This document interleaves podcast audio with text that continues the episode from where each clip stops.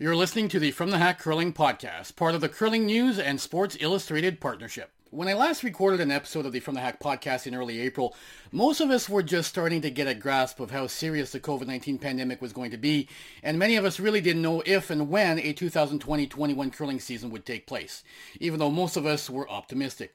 Well, here we are some seven months later, and to be fair, we're still unsure of what the curling season will look like from week to week, at least when it comes to events involving our favorite teams. Now, I thought long and hard about how From the Hack could go about starting its new season without first addressing the elephant in the room, which is obviously the huge impact that COVID-19 has already had on the sport of curling. From clubs deciding not to open this season to others across the country opening with different protocols in place depending on where the club is located, from the cancellation of World Curling Federation events to the cancellation of several of Curling Canada's Season of Champions events, and from the cancellation of many World Curling Tour events to the hosting of one-off events created so that teams of the same region can get on the ice and throw some rocks. As I've done over the five plus years on From the Hack, I've decided to let the other people tell the story. I've interviewed several players competing on the World Curling Tour to get a sense of the impact that the pandemic has had on them as they try to piecemeal a schedule together in a season that would have otherwise been the key season in the current Olympic cycle. The format for this special episode will be a little bit different because I'm sprinkling in clips of several interviews I've done over the past few weeks. Among the people you'll hear from on this episode are Glenn Howard, Jamie Sinclair, Casey Scheidegger, reigning Scotties champion Kerri Einarson, reigning Brier champions Brad Gushue and Brett Gallant, reigning World Junior champion Karlee Burgess, Colin Hodgson of Team McEwen and Dynasty Curling, Karsten Sturmay of Alberta, Laurie St. Georges of Quebec, Danielle Inglis of Ontario, and others.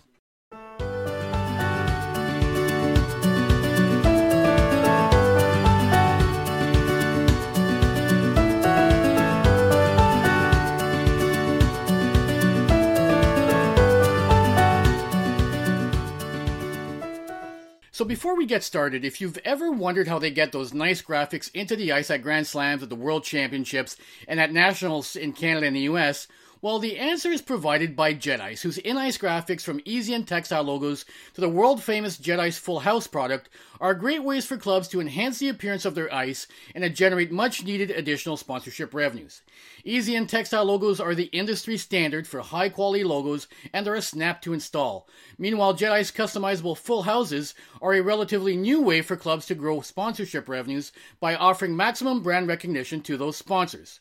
No one can match Jet Ice design services, quick turnaround times, and product quality, which is why Jet Ice products are valued by major organizations such as Curling Canada, the World Curling Federation, USA Curling, and Sportsnet, who trust Jet Ice to provide the products they require for their high profile events. Jet Ice, they bring ice to life. It was March 9th of this year, and I was making my way home from the Tim Hortons Brier in Kingston. The COVID 19 virus had become a big story around the world the previous week, but for those of us that were in Kingston, the focus was very much on curling, and truth be told, many of us were unaware of how quickly the COVID 19 story was exploding. I, for one, didn't know that people were fighting over toilet paper in certain grocery stores, and obviously we did not know that within a few days, the world of sports would be stopped in its tracks.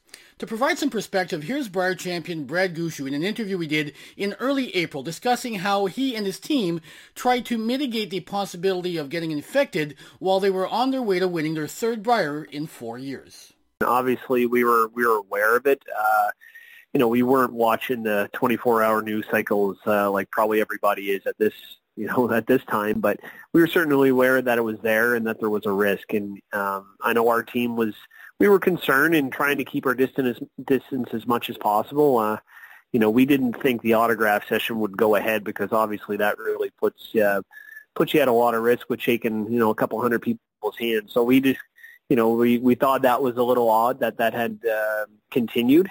Uh, and then they brought made an announcement that uh, they didn't want the teams to shake hands, which you know at that point we had just finished our autograph session and we uh, shook the hands of a couple hundred people and you know, we're in such tight quarters in the locker room with other teams and that we just felt, you know what, let's let's continue the the tradition and, and shake hands. And uh, you know, looking back on it now, probably uh, with everything that's evolved over the last uh, few weeks, we probably, I think, as as players, we certainly wouldn't have done that. I think uh, Curling Canada probably wouldn't have asked us to to do the autograph session, knowing you know what we know now. So you know, it's easy to look back in hindsight of how we would have changed things, but certainly when we were there, we we knew it was there, but there was always that thought, okay, it's not going to be as bad here. Uh, that's kind of, I, I think, the best way to describe it. You know, when we had SARS and H1N1, you, you know, you knew it was there, it was in the news, but it was always far enough away that it was, you know, wasn't going to affect you personally. And, and certainly this has gone,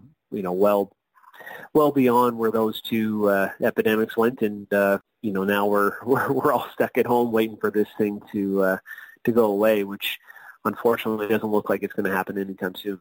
Before we knew it, the world of sports was at a standstill. The NBA and NHL suspended their seasons, followed by Major League Baseball.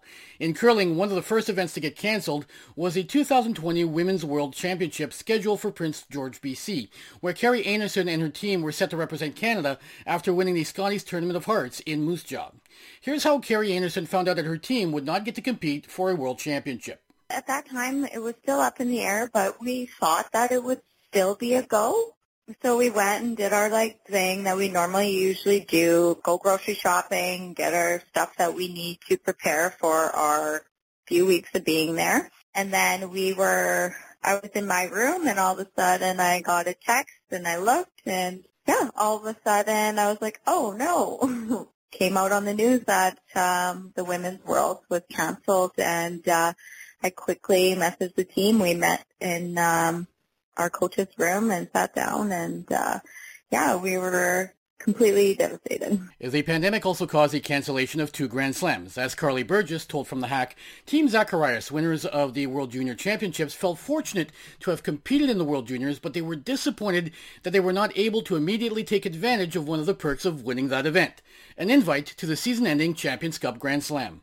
We are so unbelievably lucky to be able to play our World Championship. Um, we came home and two weeks later everything started to shut down. So we were lucky to get home and so extremely fortunate to be able to play that world championship as it was the first for both Mackenzie and Emily and um, Lauren's first time playing as not a fifth player. So it was it was a gr- really great championship and um, super lucky to to have been able to play it. But yeah, after winning that, we were hoping to um, play in the Champions Cup because the winner of World Juniors gets an invite to that. So we were all super stoked to to be able to play in a Grand Slam together, and because we bonded so well um, just through that one season. So the goal of getting to a slam in our first season was was pretty cool. So uh, unfortunately, we didn't get to, to play in it, but our invite is still available for this year if it does decide to run. Like just about everyone else in the world, curlers spent the summer wondering what the next few months would look like.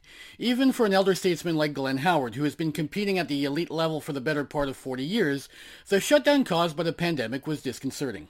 I've been doing this for a long time, and I, in my entire career, I've never, I've never had anything like this, or never experienced anything like this ever you know, when this pandemic hit, and even then, you know, they they shut it down for the right reasons and everything. I I still, in the back of my head, thought, ah, it'll, you know, it'll, I'm sure it'll be fine. We'll get through it over the summer, and you know, really naive to the situation, and and thinking we're going to be back at it in September. And you know, you heard you heard the experts saying, you know, this could be this could be 18 months, this could be two years, and uh, I, they're they're they're not wrong, and there's a good chance that it could continue. And even in the, but even in the back of your mind, you still, obviously, you're hoping that we're going to get this thing uh, sort of uh, somewhat under control, and we're going to be able to play the game we love to do and uh, love to do and play. And uh, I think it took me a good chunk into the summer when you started to realize that, oh my God, like when you do a quarantine yourself, when you're, you know, you start you're wearing your mask and you're, you're staying away from people and you're you're doing everything you're supposed to do and you're thinking, oh my God, this is uh, this is so bizarre that uh, this this is, has a, a long term feel to it, and, and obviously that's what that's what's happening. It is, it's becoming a lot longer than I expected, and I think it's going to even happen longer. Throughout the summer, the World Curling Federation, Curling Canada, the Grand Slam of Curling, and others started canceling events scheduled for the 2020-21 season, which obviously impacted all the world's top curling teams. As Danielle Inglis, skip of the 36th ranked women's team in the world, explains it, the cancellations and the changes in the fall schedule force teams to change their approach to the season. Every team starts off by making their their big goal, their ultimate goal, and uh, then building their way backwards from there. Um, and with with things being so up in the air, it's it's hard to be able to build a, a schedule around that goal. So especially when, because truthfully, the planning for for the next season begins sometimes even partly way through your existing season. So we're you're already thinking about it way back before the pandemic hits of what your next season will look like. I know our team personally talks about playing playing more events, traveling more uh, to get the points. Uh, and now, of course, that's all out the window. Uh, and with how unpredictable it is right now uh, with with COVID across Canada, every every province, even every region in a province is looking at something different. So it's more of a, a moving target right now. But it's just trying to make the best of what we have to work with, really. Although his team is assured a spot in the Olympic trials already, Team Gushue's Brett Gallant says the uncertainty and the early season cancellations have also impacted the reigning Brier champions. The uncertainty, I guess, was the hardest part for us. Uh, you know, usually we're, we have our plan in place by June or July, and we're back on the ice in probably August. But um, you know, we we were doing a lot of planning and scheduling as a team, trying to trying to work out, you know, how we can make the best of our time, and you know, our, our plans changed numerous times and, and still are changing to this day. So um, I guess now we're happy to be on the ice and practicing. Um, we have a few events we're going to play in the Atlantic Bubble this fall uh, in Halifax. Um, so we're happy that we're going to be able to have a, a little bit of competition, um, not nearly as much as, as we're used to, but um, you know it gives us a little bit something to focus, uh, you know, our, our practices towards and um, get our competitive juices going again. Team Gushue is one of many teams where the four players have been unable to practice together. With several teams taking advantage of the import rule or the birthright rule, elite teams often have players that live in more than one province, and travel restrictions have made it difficult, sometimes impossible, for teams to practice together. That's the case with Team Gushue and several other teams. The province of Quebec has been an especially challenging place for curlers since they have not been able to travel from one zone to another within the province to compete or practice. For Laurie St. Georges, the restrictions have meant that she has been unable to practice with teammate Haley Armstrong, who lives in Ontario, or her mixed doubles partner Felix Asselin, who lives in Quebec but works in a different zone than St. Georges and has been unable to travel from one zone to another for practice. Obviously, in Quebec, the situation is not easy, right? Because there's some uh, regions in Quebec that they still can't actually play, like in Val-d'Or. In Val-d'Or, they still can't play. When you're not in a red zone, fields can can can be uh, can be done. So uh, for us in Quebec, in in a red zone like in Montreal, we can't even like travel to Val-d'Or to to go play there because we're not allowed.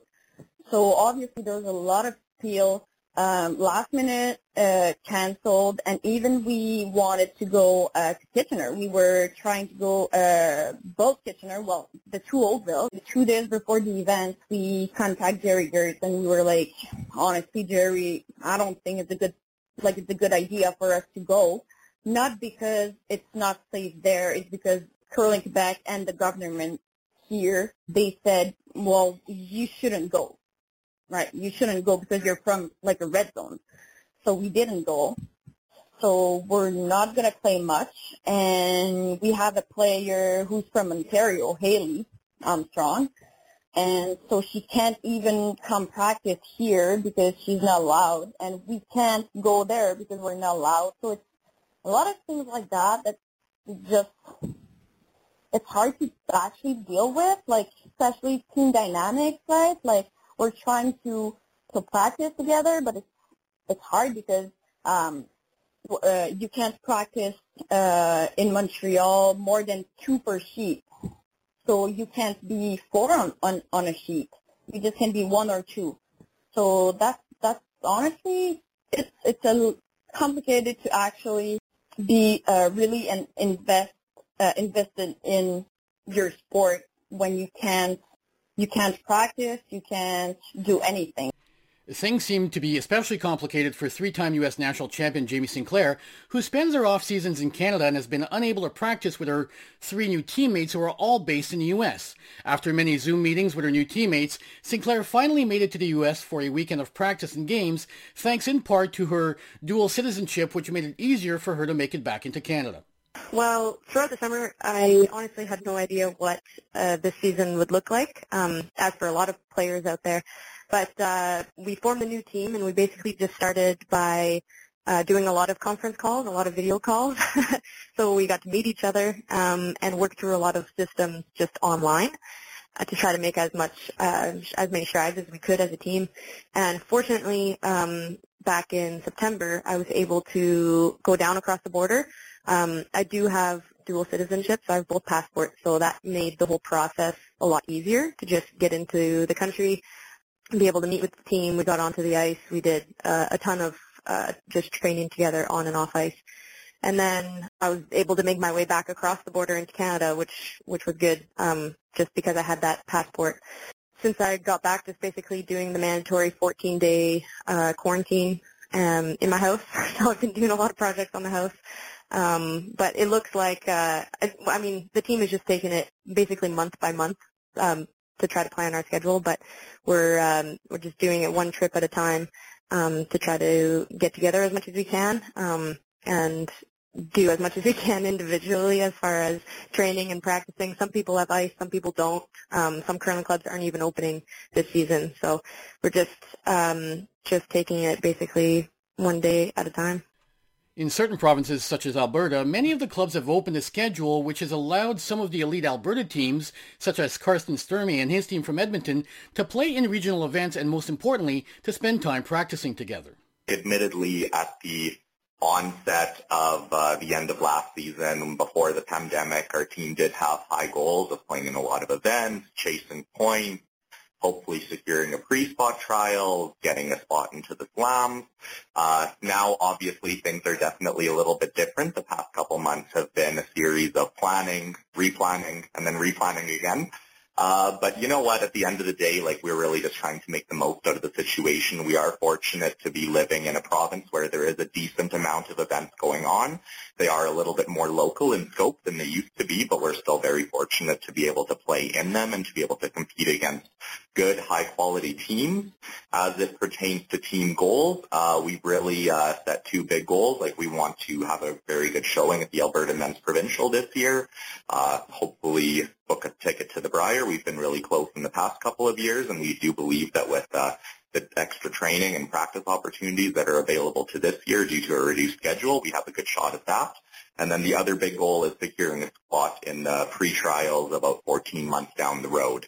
Uh, obviously, nobody quite knows yet what the qualification process for that is going to look like, but we do believe that there will be an opportunity for teams such as ourselves to put ourselves in a good position to qualify for the pre-trials. And at the end of the day, it's really how you frame it. Like you can look at it as, oh, it's too bad that we can't play in big events and we can't travel and we can't do all that. where you can look at it now we really have more opportunity to practice as a team, work on areas that we've identified as weaknesses, continue building on our strengths. We do all live in Edmonton, so we are fortunate in that respect to be able to put some uh, good high quality practice time over the next couple of months. Alberta's Team Scheidegger had big plans for the 2020-21 season as they looked to play more events and work their way back into contention for a spot in the 2021 Olympic trials or pre-trials. The pandemic forced them to change their plans, but as Casey Scheidegger explains, the team has made the best of a bad situation by planning more team practice weekends since all four team members are based out of Alberta and aren't limited by travel restrictions. We um, have been able to get together, which has been really nice. So we've had two weekends where um, Christy has flown down from Grande Prairie and Carrie Ann's actually in Milk River spending some time with her in-laws down here. So um, it's nice to have her in the south for, for a little bit.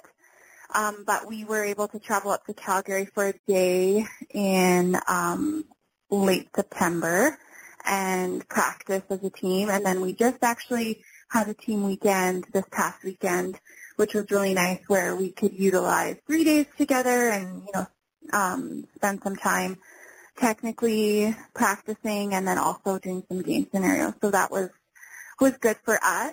The restrictions in Alberta are, I think, pretty different compared to some of the other provinces. So um, it's kind of worked in our favor to be able to travel and, and get together to be able to practice. We are a team that typically doesn't play in a ton of events. Um, we try to, you know, normally our schedule allows us to do five or six, and that's just because of our families and our our job commitments. Um, so because three of the four of us were on maternity leave, and Christy's work has been really outstanding in allowing her to have time off. We we did have a much heavier schedule planned for the upcoming season um, because we knew that we had some work to do to be able to you know climb the CTRS ladder. So we were playing in quite a few more events. That was the plan, anyways. But um, COVID has kind of thrown a wrench in that. So we're really you know just trying to accept the current situation and then doing everything that we can um, with that. So for us, that means we're likely staying in Alberta because of the restrictions in other provinces. Um, and then we're not super keen on flying with uh, three babies either. So for us, it's kind of anything we can drive to that we're allowed to plan, we'll try to do. As we all know, the sport of curling has not been immune to positive COVID test results. Back in March, several people who competed at the 2020 U.S. Club National Championships tested positive, as did several participants in a recreational bonspiel held in Alberta at the very start of the pandemic. The World Curling Tour dealt with its first COVID scare at the Stu Sells Oakville Tankard hosted in Kitchener-Waterloo when the men's playoffs were cancelled after a member of Glenn Howard's team received a notice from the COVID app that he had been in contact with someone who had tested positive. Glenn Howard joined from the hack to explain the situation that occurred at the Stu Sells. We did have, uh, I guess you'd call it a bit of a scare uh, a couple of weeks ago in Kitchener. Uh, Tim's uh, COVID, government COVID app went off to say that he was possibly exposed to somebody that actually had COVID. Uh, long story short, he got tested within a couple uh, couple of days. We found out that it came back negative. Uh, all of us, and he had no symptoms, no nothing. It was just uh, that app. Uh, I guess that's the way the app works. It sort of notifies you of uh, possible exposure. Uh, he came back fine. Uh, we then, uh, all of us were fine. Although the men's playoffs were cancelled that weekend due to an abundance of caution, the women's event continued without incident. The Kitchener-Waterloo Granite Club has hosted tour events on four separate weekends this season, and according to Doug Zurich, a member at the club, who many of you know by his Curling Geek nickname, the events in KW did have a very different vibe than they typically do for World Curling Tour events held in the very same building. Yeah, the Kitchener Granite Club is, is lucky in a few ways. Uh, it's the Waterloo region where I live uh, numbers are fairly stable, um, relatively low, fairly stable, so we're doing well that way. Uh, the physical building itself at the KW Granite Club, quite large. Uh, we've got two lounges, so it's a primary lounge behind the sheets, as well as another large one off to the side. So this gives us a lot of space that we can you know, social distance people in the club. Our, our first event, and this, this was a, a nice way to do it, I think we, I don't know if it was planned or we got lucky, um, a mixed doubles event. So half the number of players out there, only one draw.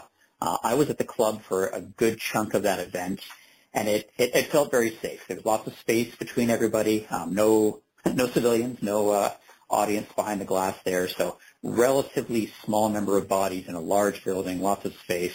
Um, people were pretty aggressive in wearing masks. Um, at the time, they were allowed to pull them down when they were throwing or sweeping, but uh, the players were, were pretty darn good about getting those masks back on. The following weekend, when we had our, our the big uh, some of the, the Stu Sells event, the big cash deals, so it was multiple draws, four-person teams, etc. Uh, only one draw worth of people were in the building at a time. Everybody else was staging out in the parking lot, so that was good. But the the building felt noticeably more. I'm going to use the word crowded, uh, even though that's only by new modern um, COVID standards. It just felt like there were a lot of people there. Hard to, to stay two meters from people just when everyone's in motion and walking around. Um, so no one was able to really maintain that ultra pure social distancing. Uh, again, people were very good with masks. By the end of the weekend, masks were mandatory, uh, even when throwing and sweeping. So kudos to the players and how they respected that. But the good news is uh, everything seems to have gone really, really smoothly. Um, so uh, the events ran well. The ice was good. Players were happy. Uh, good curling happened. Uh, no one's gotten sick yet. So fairly successful so far, uh, despite the, the one significant scare that happened. Arnold Asham's passion for curling, along with his natural propensity to explore new ways to better the game, led him to a whole new world of product design. As a result, all Asham Curling Supplies products are designed with the curler in mind. Asham's patented ultralight RDS technology makes it possible to change and customize your slider with any combination of sliding discs. With equal resistance on all sides, the circular design that guarantees a straight slide. These circles have also been designed larger and with stabilizing bars from the outer unit sole to produce the most stable straight sliding shoe the world has ever seen. Go to www.asham.com for brooms, apparel, and revolutionary designed footwear. And if you're considering buying new curling shoes, you must consider the Rotator sole. It's the sole of the future. The cancellation of so many events has raised an interesting dilemma for many of the top teams, who depend on sponsorship to offset the cost of competing at the highest level. As Glenn Howard explains, the pandemic has certainly had a significant impact on sponsorship, and it's forced teams and event organizers to get a little more creative in order to provide sponsors with a proper return on investment. It's you know, Frank. It's been a, it's a huge impact, and uh, that was, uh, to be honest with you, one of the first things I thought of uh, when this you know this this year started, and I'm thinking, oh my God, you know, we need you need sponsors. You need you got you have to have sponsors to be able to curl at the level we're at and the amount we want to curl. Uh, you need you need sponsorship money. You just can't foot your own bill. Um, and that was a big fear of mine. And, and fortunately, from from Team Howard's perspective, we've we like you said, we've had I've had a lot of sponsors for over many years, and they've been incredibly loyal, and they're sticking with us, and they're uh, they're are they going to get as much exposure as, as the previous years? Pretty much guaranteed not. Uh, depends because we're not going to. Yeah, really don't. I'm not sure if we're going to be on television at all this this entire year. And then I've talked to many many teams. Some some have heard. You know, some sponsors have pulled out. They, to your point, they've you know had a rough six months. Uh, they can't afford it. I totally get that. Others have stuck uh, come hell or high water. They're still going to support their teams. I think it's all over the map. That being said, there's no possible way it's as good this year as it has been in previous years because there's no way that everybody came through with. I don't, you know, I don't think you're going to see too many teams with many more sponsors that they had before. Um, basically, because it's hard to give them the bang for the buck. It's uh, you, you can't guarantee any television. Now, on the, on the other side though, and I got to give um, I got to give Gerry Geurts a little bit of credit here. He, uh, you know, on his his broadcast, he um, uh, he he's, he's been flogging. He asked you about your sponsorship. He, he he tries to flog that for each team that's out there in the live streaming. And the live streaming has really been amazing. Uh, you know, we, we've a lot of teams are doing their own, as we have as well. Uh, and we're getting you're getting anywhere from a thousand to I've heard our final game against John Epping a week ago. There was eleven thousand viewers at least 11 people, 11,000 people hit on watching this live streaming. That's something we've never had previous. So that is something. It's a lot better than the 150 at a curling club watching you. So the streaming is getting out to some of the masses. Is it television numbers? No, but it's still impressive. And I know our sponsors really appreciate that, that they can at least get some exposure um, out there, albeit it's not you know 600,000, but 11, you know, 10, 11,000 is still pretty darn good. So uh, yeah, our sponsors have been really good. I, again, I've heard some horror stories on on, on both sides. Um, I've, uh, I think for the most part, uh, I think the bigger teams are still doing pretty well uh, with their sponsorship, and the guys are hanging in there, which is great to see. Uh, I feel for maybe some of the the, the smaller, uh, maybe some of the other teams, uh, you know, we're somewhere in the middle, but uh, some of the other teams that are really relying on that, you know, twenty, twenty-five thousand dollars so they can curl. And I would hate to see the sponsorship not come through, and then inevitably they can't curl because of that, and that's that's scary. And uh, you know yourself, sometimes when sponsorship or something goes misses a year, it, it's really hard to get them back after another year. And, um, but to, to originally to answer your question, yeah, it's very very important. It's very it's detrimental, I think, to our to our sport, uh, and we really really need these these uh, sponsors on board. And uh, COVID has definitely hurt big time. As the reigning World Junior champions, Team Zacharias were in a prime position to be an attractive option for companies interested in sponsoring a talented team making their way towards the top of the rankings. Despite the difficulties created by the pandemic, Karlee Burgess told From the Hack that their team has been fortunate when it comes to sponsorship for the current season. It, it has affected a lot of teams, and but we've had such a great season last year, and, and all of our sponsors were so supportive throughout the whole year. And with the unknown, um, this year, I'm I'm so shocked that our sponsors still came on um, to support us, and and we have some really good sponsors, but especially Asham, who even stepped up and and wanted to come come with us again. So I can't say anything negative because I our sponsors either came back on or we've had some new sponsors. So honestly, the COVID hasn't really hurted our team in sponsors specifically, and, and we even got a new sponsor from PEI with Lauren, um, who came on um, this year. So it hasn't affected our team, but we're making sure to to reach out to all our sponsors or post on social media because we wouldn't be even without the travel, we wouldn't be able to do half the amount of stuff we do or or get to have the best equipment um, without these great sponsors. So yeah, there, it hasn't, COVID hasn't affected our sponsorship. Even players that are funded by their national curling federations have felt the financial pinch caused by the pandemic. As Jamie Sinclair explains, national team funding does cover some of the costs of competing at the elite level, but athletes are also dependent on sponsors and on side hustles to help make ends meet definitely been difficult. I typically have been a full-time curler, so throughout the summers I would, you know, teach curling camps um, to make some extra money, and I would work um, like part-time renovation, renovating other people's homes to make money. um, obviously, I couldn't do any of that with the pandemic. All the camps are canceled, um, and nobody's letting me into their home to renovate. so it's been a, um, it's definitely been um, an unsure time, but fortunately, with uh, being part of the Performance program, uh, none of our funding there has changed. So we're still um, supported the athletes. So there's there's that reassurance. So there's still a little bit of money coming in there, um, but it's it's been difficult even just as far as the like sponsorship level uh, for teams. We fortunately we have uh, amazing sponsors that has been with us forever, like McKee Travel and Diveste Vineyards. They basically we can't guarantee them a ton of airtime, a ton of you know publicity on our jerseys and stuff because we don't even know what our tournaments are going to look like. Um, but they're still willing to support us throughout this season, so that's really gone a long way, and just beyond grateful to to have uh, partnerships like that. For some teams, sponsorship is a continuing struggle exacerbated by the current situation. Team Scheidegger, as an example, have been to the Scotties twice and have won a Grand Slam event, and yet, as Casey Scheidegger points out, attracting new sponsors is always difficult. For us personally, it's been really difficult. We're we're lucky to have, you know, three or four sponsors that have kind of stuck with us over the years, regardless of the situation. Um, but no, it's not necessarily just a COVID thing. I think we definitely have less this year because of COVID and some of the financial struggles of our previous sponsors. However, um, you know, we struggled the past few years to find um, sponsors that are, are willing to kind of come on board and even with TV coverage. So that's been difficult for us, and I think it's something that we're trying to get better at is, you know, making our brand and finding sponsors that are are willing to stick with us for a little bit longer term. You know, fortunately enough for us, we don't have a ton of travel planned for this year, so we have found the sponsorship to be able to fund for this current situation.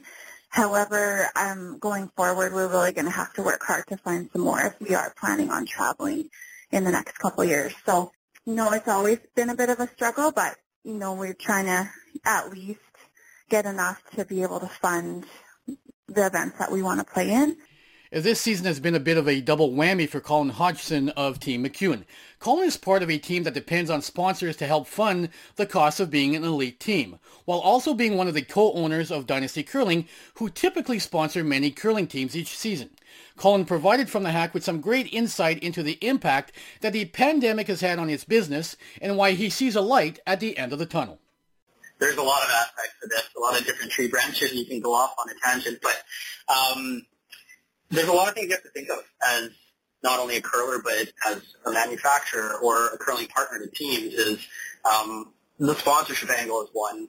Um, our company, we sponsor dozens, well, in, in some way we sponsor hundreds of curling teams, and the impact of what we can do within our business is completely completely changed. Um, we recently acquired the Curling Canada contract, um, and dealing with Curling Canada and, and with all of the stakeholders involved, there's just so many aspects to it and things people have to revisit and, and essentially you're doing work twice, two, three, four, five times. Um, teams might be going through this. It might be frustrating where you can't get a yes or no from sponsors. You don't know when your events are we don't know when to make the apparel, and then all of a sudden you get teams jumping and saying, we need our stuff in two weeks because we only have two events this year. Well, typically, that industry used to be six to eight weeks for uniforms. So now we're getting information within a week or two weeks of when people need items, and um, so that you know puts a lot of strain on everything, on, on our other regular customers and our other contracts. And these are things that we have to think about is what can we do, and we have to start taking steps back. And it's really hard to do because these people are your colleagues and your friends. Um, you know, I we sponsor all sorts of teams that we play against, and obviously, you know, I'm conflicted as it is because I want to help everybody out, and this makes it a lot harder to make those decisions. Um, and, and it makes it difficult. But I think some of the benefit is in going through those decisions, you can really find out who are the people who understand what it's like to support other people as a sponsor in curling. Um, so in some way, I've gained some friends through this. I've lost maybe some friendships or some close friendships through this. Um, but all in all, it's interesting to consider the growth of what can happen through such a fundamental change in all of our lives. Um, we're having more conversations with people. We're, you know, pushing the envelope of what we can do as curlers. Um, people are working together that I didn't ever think we would have seen. So um, without giving away too much, there's a lot of really exciting things that curling fans can be looking forward to. Um, you know, and, and that's just a testament to people finding common ground um, through COVID and this pandemic and, and just finding ways to push the boundaries of what we can do. And ultimately, everyone's here to try to keep our sport alive. We can't take our foot off the pedal in this situation. Um, we need that. We need people to work together and be understanding. And I don't think, I think not only in curling, we just see that in society. And so that's why there's so much up and down right now is these conversations aren't easy ones to have with people. And I think collectively we're going to a good place in our sport as long as people continue to work together and, and try to build something for the future. If you're looking to buy some new curling equipment, look no further than Hardline. They offer premium curling equipment that is the choice of the world's top curlers. Whether it's the U.S. Olympic gold medalist Team Schuster or Women's Olympic gold medalist Sweden's Team Hasselborg? or how about the top Canadian teams, Brier Champs Team Koe, Team Gushue, Team Jacobs, Team Carruthers, and World Champions Team Edin and Team Tirinzoni. Hardline's new composite broom, the Hybrid Helium, is the lightest composite broom on the market, and it's perfect for beginners. Hardline also offers a full range of equipment to get you playing your best, including shoes, apparel, and the ProSlide delivery aid designed by Reid Carruthers. Visit their website at www.hardlinecurling.com and join the revolution. In competitive sports, most athletes are goal-oriented as they prepare themselves for a season or for a specific event. They work hard to develop a routine that best allows them to balance the physical and mental demands required to reach their goals, with other demands placed on them by their work, their family, or other outside sources. This balance is often difficult to find for elite athletes as they spend an inordinate amount of time preparing for and competing in their sport of choice. It's no different for elite curlers, where the sport has evolved to a point where it has basically become a year-long commitment. Like it has in just about every walk of life, the pandemic has forced curlers to alter their routines and tweak their goals. Having to change or adapt individual or team goals has had an impact on just about every elite curler, although as Glenn Howard shares, the change in routine may be a little bit easier for veteran players to deal with as opposed to younger players. I definitely think it would be easier to swallow for a, a, a Wiley veteran like myself or, or a Kevin Koe or a Jennifer Jones or whatever. I think we would, uh, we kind of accept it, uh, a little bit easier maybe than the 22 year old who's really working their tail off and they're doing their thing and they're going, oh my God, I, you know, I, I my whole year and all of a sudden it's not there and now what do I do and I got to change it. It doesn't affect me personally. It doesn't affect me that much. Uh, the more uh, of a veteran or maybe the more experience you've had might be easier to deal with that. Um, that being said, again, I, I, I just feel that uh, uh, you know, these everybody, every curler is going to be put into this position, and they're going to have to deal with it. I guess, I guess it's the teams and the players that can deal with the best that are going to come out of this uh, maybe a little less unscathed. Less unscathed. Um, so yeah, it, it's it's weird. I, I, I uh, the more experienced might be able to handle this a little bit easier. For Karlee Burgess of the reigning World Junior Champions Team Zacharias, who also happens to be a university student, the curling cancellations caused by the pandemic have been a mixed blessing. We all know like early, like the end of the season prior, you start to plan for what you want to do next year, where you want to travel, fields you want to go again, and um, we are working closely with Curling Canada as our next gen team, and um, just figuring out the best schedule for us as going into women's, like what we need to compete in and what we maybe don't need to compete in. So when we first started that, it was a lot of unknown because this was during COVID. So we started planning out things, but we had no idea. And then soon, like spiels just started canceling, or they couldn't they couldn't be run, and and now we're left to I think four spiels until Christmas, four or five spiels I think. Um, that includes like a Scotties berth as well. Honestly, being in online classes, it hasn't affected me uh, a lot. I mean, I'm I'm a student athlete. I, I don't work right now. I'm just currently in and in school, so it hasn't affected me a lot through this school. But it's definitely hard because I'm so used to. Um, ever since I I was like 13, I've been competitively curling or 12, and I'm like so excited every single weekend because we get to go away and travel or or um, compete. And it's just this year is is so different that it's hard as curling has taken up so much of my life and it gave me such a good balance in school that now I feel like I'm more focused on school, which is good because I'm planning on graduating. But curling is like my my love in, in life, and it's just um, it's hard to kind of find motivation when we're still practicing because clubs are open, but we're only competing like 15% as, as much as we usually would. So it, it's hard that way to continue to stay motivated, but we all like as a team we love the sport so it's easy when we're on the ice together to um to have fun but it, it it's unfortunate that um our first year in, in women's we can't compete and travel like we would like to the good news for Burgess is that until recently, there were very few restrictions in Manitoba which allowed teams to play in a few events as well as practice. That hasn't been the case in other areas, such as Quebec, where Laurie St. Georges has found it more difficult to fill the void in her daily routine caused by the lack of curling-related activities. See, curling, it's, it's like my world, right? So even at school, I'm taking less classes because of that. So I'm taking less classes to actually practice more in curling to perform at curling. So everything is about curling in, in my life, right? And right now, I just have two classes in university. So now, and it's uh, distance classes, so it's like a web classes. So I have so much time to myself, not not not to myself like taking care of myself, but I have so much time at home like yes i'm working i'm making obviously i'm making more money to my own right? Because i'm working more so that's actually a good part right? Because for next year if next year we're going to play a lot of, of steel obviously we're going to play a lot of steel if we can well i can have money on the side to actually concentrate more in curling. But right now i have two classes i'm working and it's hard for me to not be in a curling club every night. like I used to be playing league game, uh, seeing my friends because all my friends is in curling, right? So not seeing them, I'm alone with my dog, right? I'm watching curling games every every day. Like I'm cooking, I'm watching curling. I'm studying, I have curling in the background.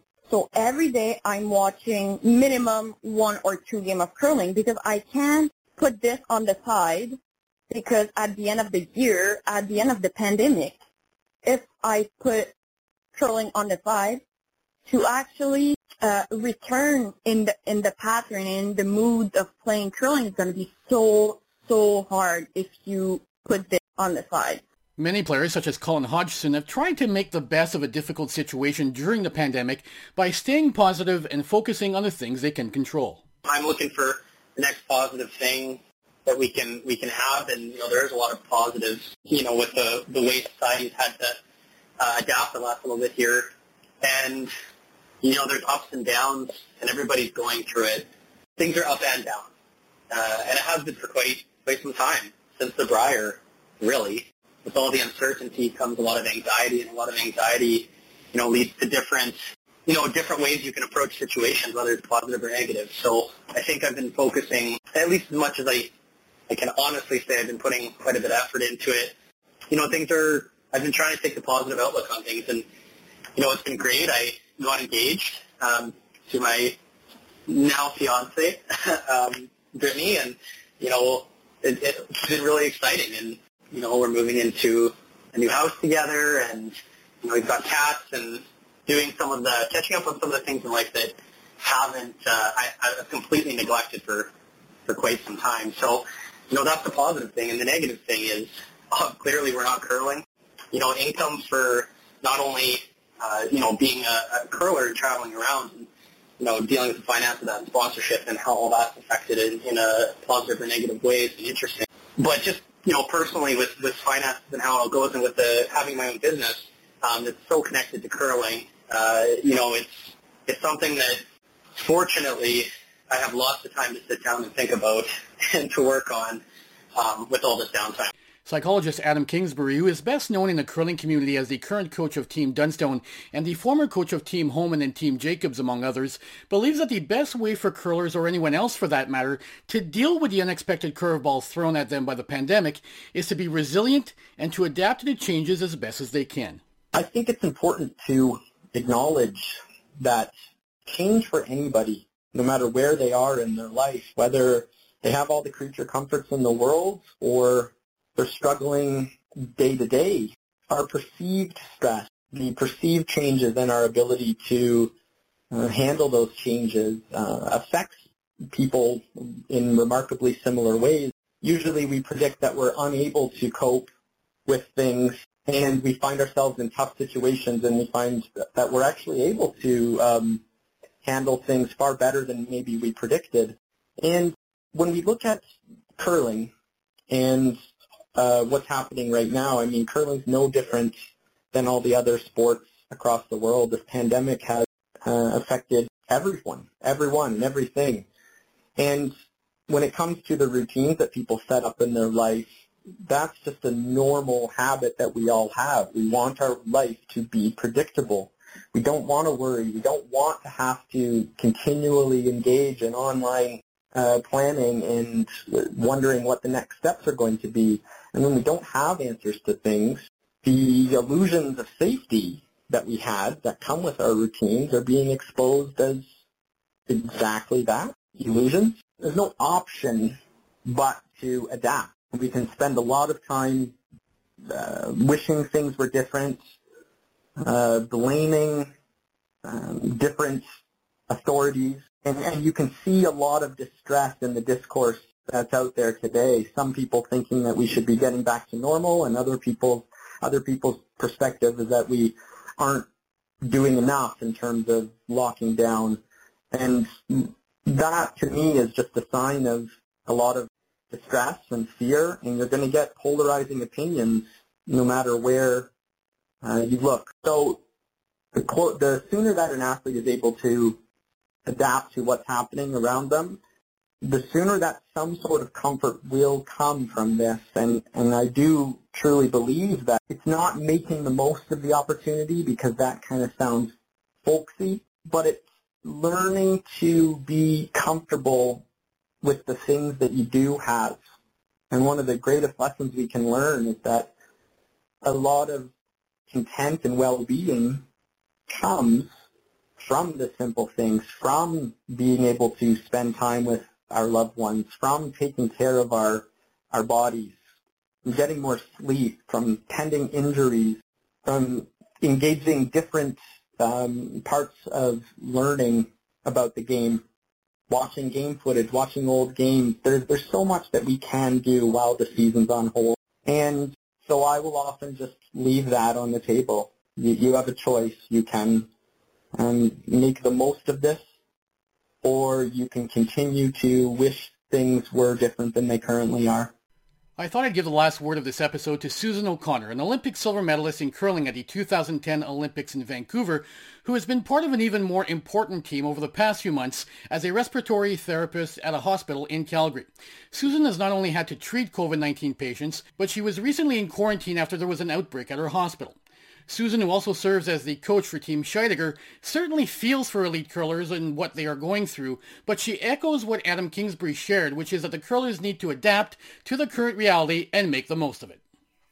I feel for these guys. You know, it curling's funny because we're kind of stuck in this no man's land between professional and amateur and you know these other professional sports that made the bubble work. I, you know, trying to wrap my head around how that's feasible for people that have curling's their passion and, and, and, you know, they're trying to get that Olympic trial spot. This is generally such an important year for these guys, right? And these guys would have had this year planned and they would know everything that they're going into and, and all their training, it would be planned down to like the last minute almost. And it's just, we're not in an environment now that that's feasible. And I, I can't imagine the stress of it all. I think the only thing that I can say is that, you know, you've got to look at these things and maybe there's opportunities for other things that you didn't have time to, do before because you were competing so much. Um, I know we definitely felt it. Like there's a big burnout with how long seasons have become. So maybe the, these are times and opportunities that people can just look and say, okay, we can't compete as much, we, we can't travel as much, but we can still train and we can still stay in our bubbles and and work on the things that you maybe didn't have time for. But you know, you're normally playing all the time to gain points to get that trial spot. But now you could maybe just actually take the time to work on things to become a better team. You know, there's mental resiliency to learn and mental flexibility and more mental training that can be done and more team practices. And I guess you just have to be as flexible as you can and, and just go with it. And, you know, I was with Team Scheidegger a couple weekends ago for a training session here in Calgary. And, you know, I look at that team and three of them are new moms. Like three of them have kids under the age of one. This is a bit of a blessing for them because they don't have to worry about dragging these kids all over in flights and they can play more locally and, and they're not going to be behind the eight ball of other teams that can play every event every weekend. So there are positives from it. I certainly get the anxiety of the uncertainty of it all. But I think there's just, just as the curlers, just as everybody else in the public, you just have to make smart decisions. You know, keep your bubble as small as possible. There's things you can do at events to, to not be socializing, order takeout. You don't need to be going to restaurants all the time. You know, it's just different now. And that's life and that's curling as well. And that does it for this bonus episode of the From the Hack Curling podcast. Thank you for listening, and don't forget to visit thecurlingnews.com for more curling content, including the Two Girls in the Game podcast and the Curling Legends podcast. I'm Frank Rock, and this is From the Hack, part of the Curling News and Sports Illustrated partnership.